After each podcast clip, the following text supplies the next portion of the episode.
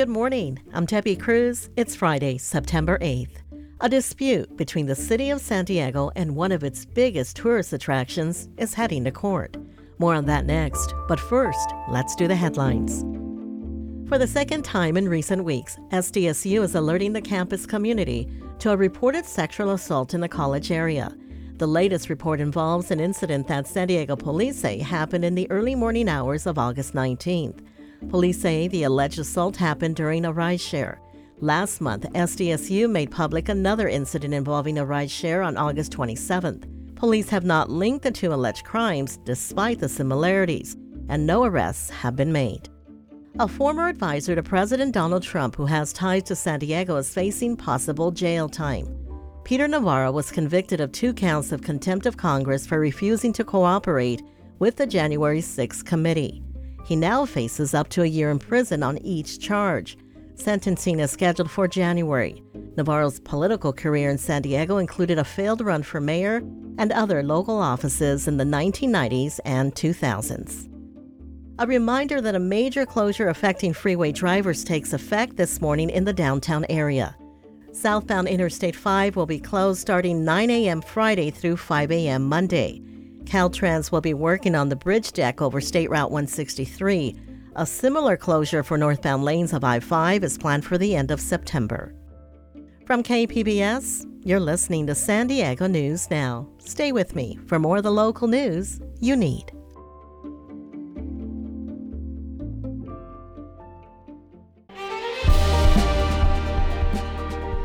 Hi, I'm Bill Hoehn. And I'm Ted Hoehn. Over the past 50 years, our family has brought many world class dealerships to Carlsbad, including Mercedes Benz, Porsche, Audi, Honda, Acura, Jaguar, and Land Rover. That's right. This year we're celebrating 50 years in Carlsbad. So, on behalf of the entire Hoehn family, we want to thank San Diego.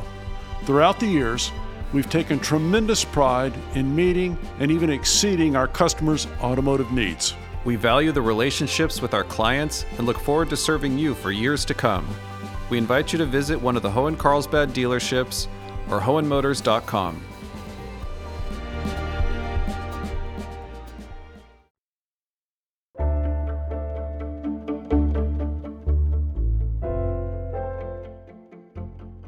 The city of San Diego is suing SeaWorld for more than $12 million, the amount the theme park owes in back rent.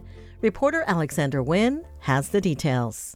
Millions of people visited SeaWorld in San Diego last year, and the company earned more than $1.7 billion, according to its annual report. So it's a little surprising that SeaWorld hasn't paid its rent in full, says City Attorney Mara Elliott. It's disappointing because really the question comes down to is SeaWorld going to pay the debts that they owe to San Diego taxpayers? They're on prime real estate, beachfront real estate. Or are they asking taxpayers to absorb those costs on their behalf? SeaWorld is in the middle of a 50 year lease with the city to operate its park on nearly 200 acre of city owned land in Mission Bay. In a statement, SeaWorld says it does not comment on litigation but has partnered with the city for more than 60 years on animal rescues. Despite the lawsuit, city officials are hoping for an amicable resolution to the matter. Alexander Nguyen, KPBS News.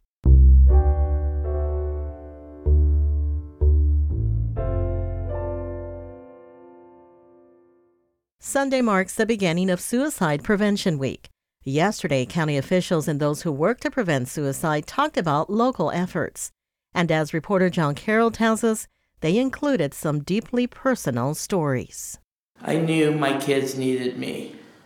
I needed to regain my mental health. I didn't know um, how or what that looked like. That's Lisa Garcia. She got the help she needed and is now the San Diego project manager for Recovery International. She and everyone else who spoke at a news conference Thursday at the county admin building emphasized the same message help is available and more accessible than ever. But the head of County Behavioral Health Services, Dr. Luke Bergmann, says people must talk about it and move past the stigma. It's a health issue. And we don't yet talk about it in ways that we talk about other health issues. If you or someone you know needs help, the National Suicide and Crisis Line is 988. It will route you directly to someone locally who can help. John Carroll, KPBS News. People distributed thousands of anti Semitic flyers around San Diego this summer, including Wednesday in La Jolla. Reporter Katie Hyson looked into a proposed city law that could change that.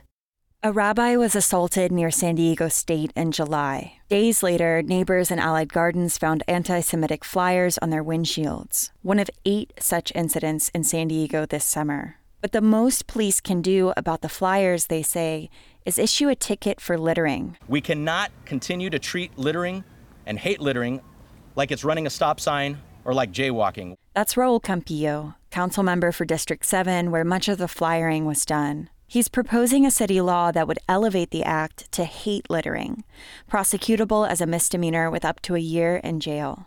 Liora Rez, director of Stop Anti Semitism, says she's been tracking half a dozen hate groups behind such acts. It's not if violence will occur, it's when. She flew from New York to San Diego to support the proposed law. She immigrated with her family from the former Soviet Union to escape anti Semitism there. To have to deal with the same hatred that my family uprooted again their lives for is so heartbreaking. Police say if you find a flyer, don't move it. Take a picture, check security cameras, and submit any evidence to law enforcement. Campillo aims for a vote on the proposed law by the year's end. Katie Hyson, KPBS News. San Diego police are still enforcing a curfew for juveniles, arresting mostly black and Latino youth. But research shows it's not effective in reducing crime. Curfews function as devices to waste police time, taking law abiding youth off the street, creating antagonistic relationships between police and youth. We'll have that story and more just after the break.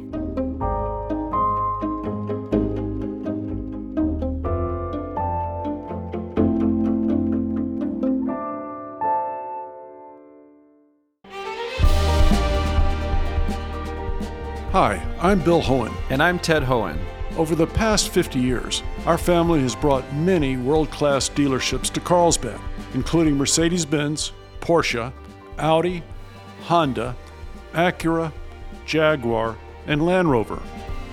That's right. This year we're celebrating 50 years in Carlsbad. So, on behalf of the entire Hoehn family, we want to thank San Diego. Throughout the years, we've taken tremendous pride in meeting and even exceeding our customers' automotive needs. We value the relationships with our clients and look forward to serving you for years to come. We invite you to visit one of the Hoehn Carlsbad dealerships or hoehnmotors.com.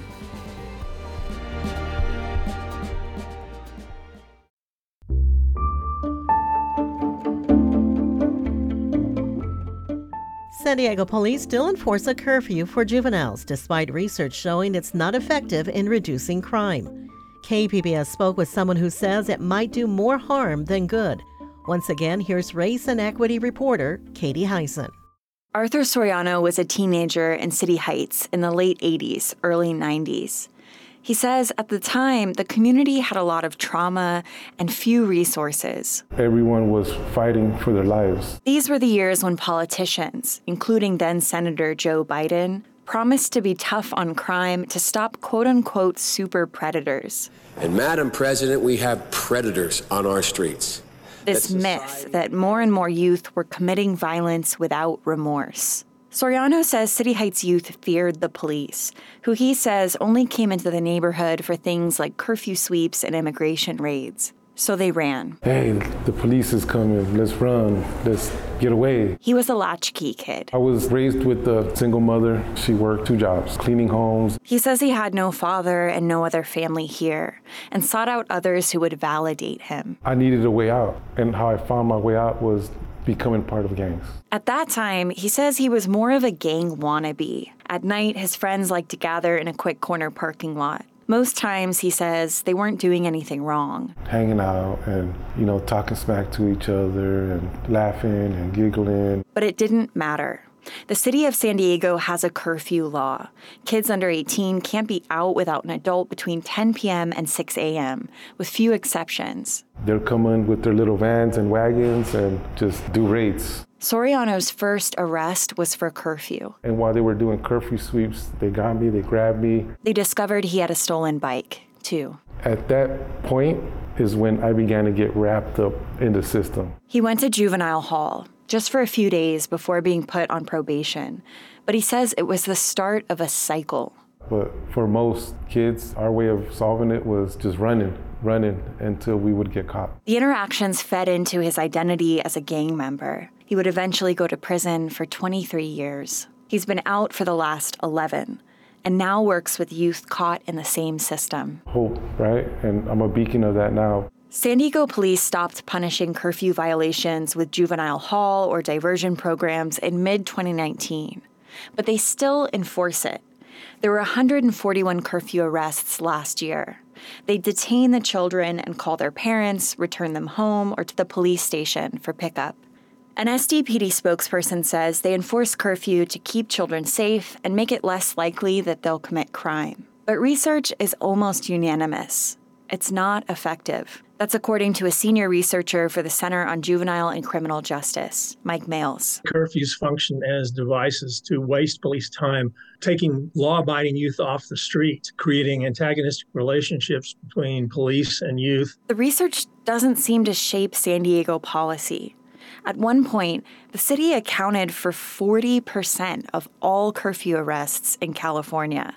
Black and Latino youth make up more than three fourths of the arrests in San Diego. Males says racial discrimination is the point. And a lot of this is just frankly uh, racial in intent. It's to get black and Latino youth off the streets and out of the public where they're frightening mostly white patrons of gentrifying areas or suburbs. He says teens actually have a lower than average crime rate and it's been going down in recent decades. We found that when police apprehend youth for curfews, 99 plus percent of the time, the youth that they apprehend was not doing anything wrong. Research shows youth being in public during curfew hours actually helps reduce crime. Less empty streets, more witnesses.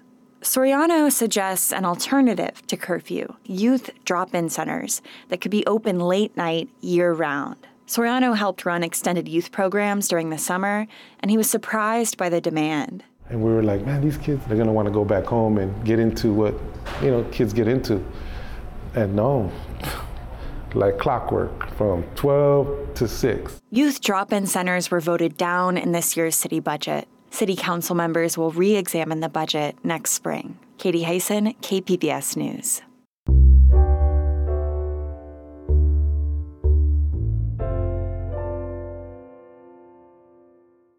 San Diego is developing a plan to streamline the installation of new bike, pedestrian, and transit infrastructure.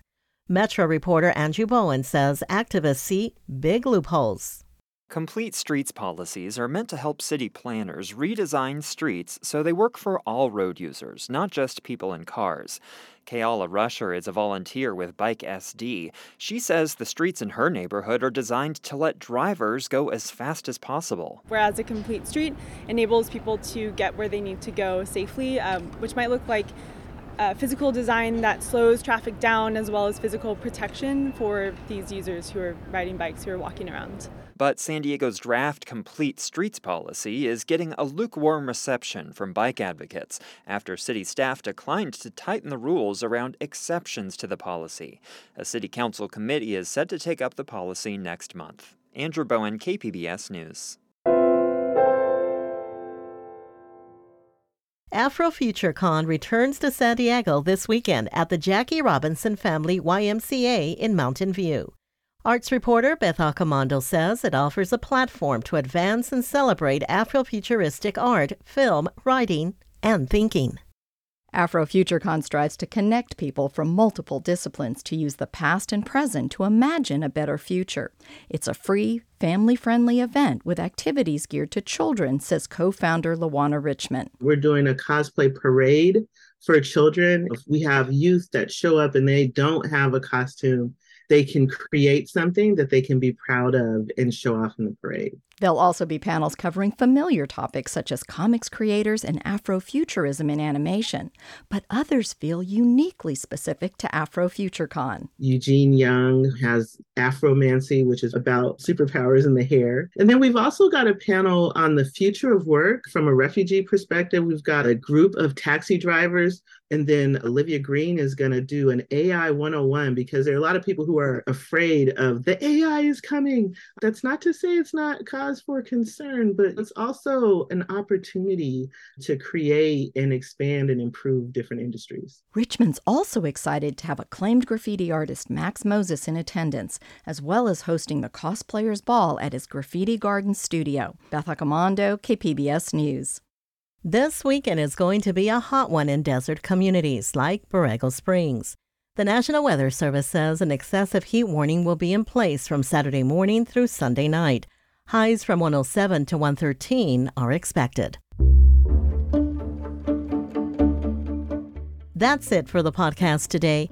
The podcast was produced by KPBS producer Ben Lacey and reporter Matt Hoffman this week. It's edited by KPBS senior producer Brooke Ruth. As always, you can find more San Diego news online at kpbs.org.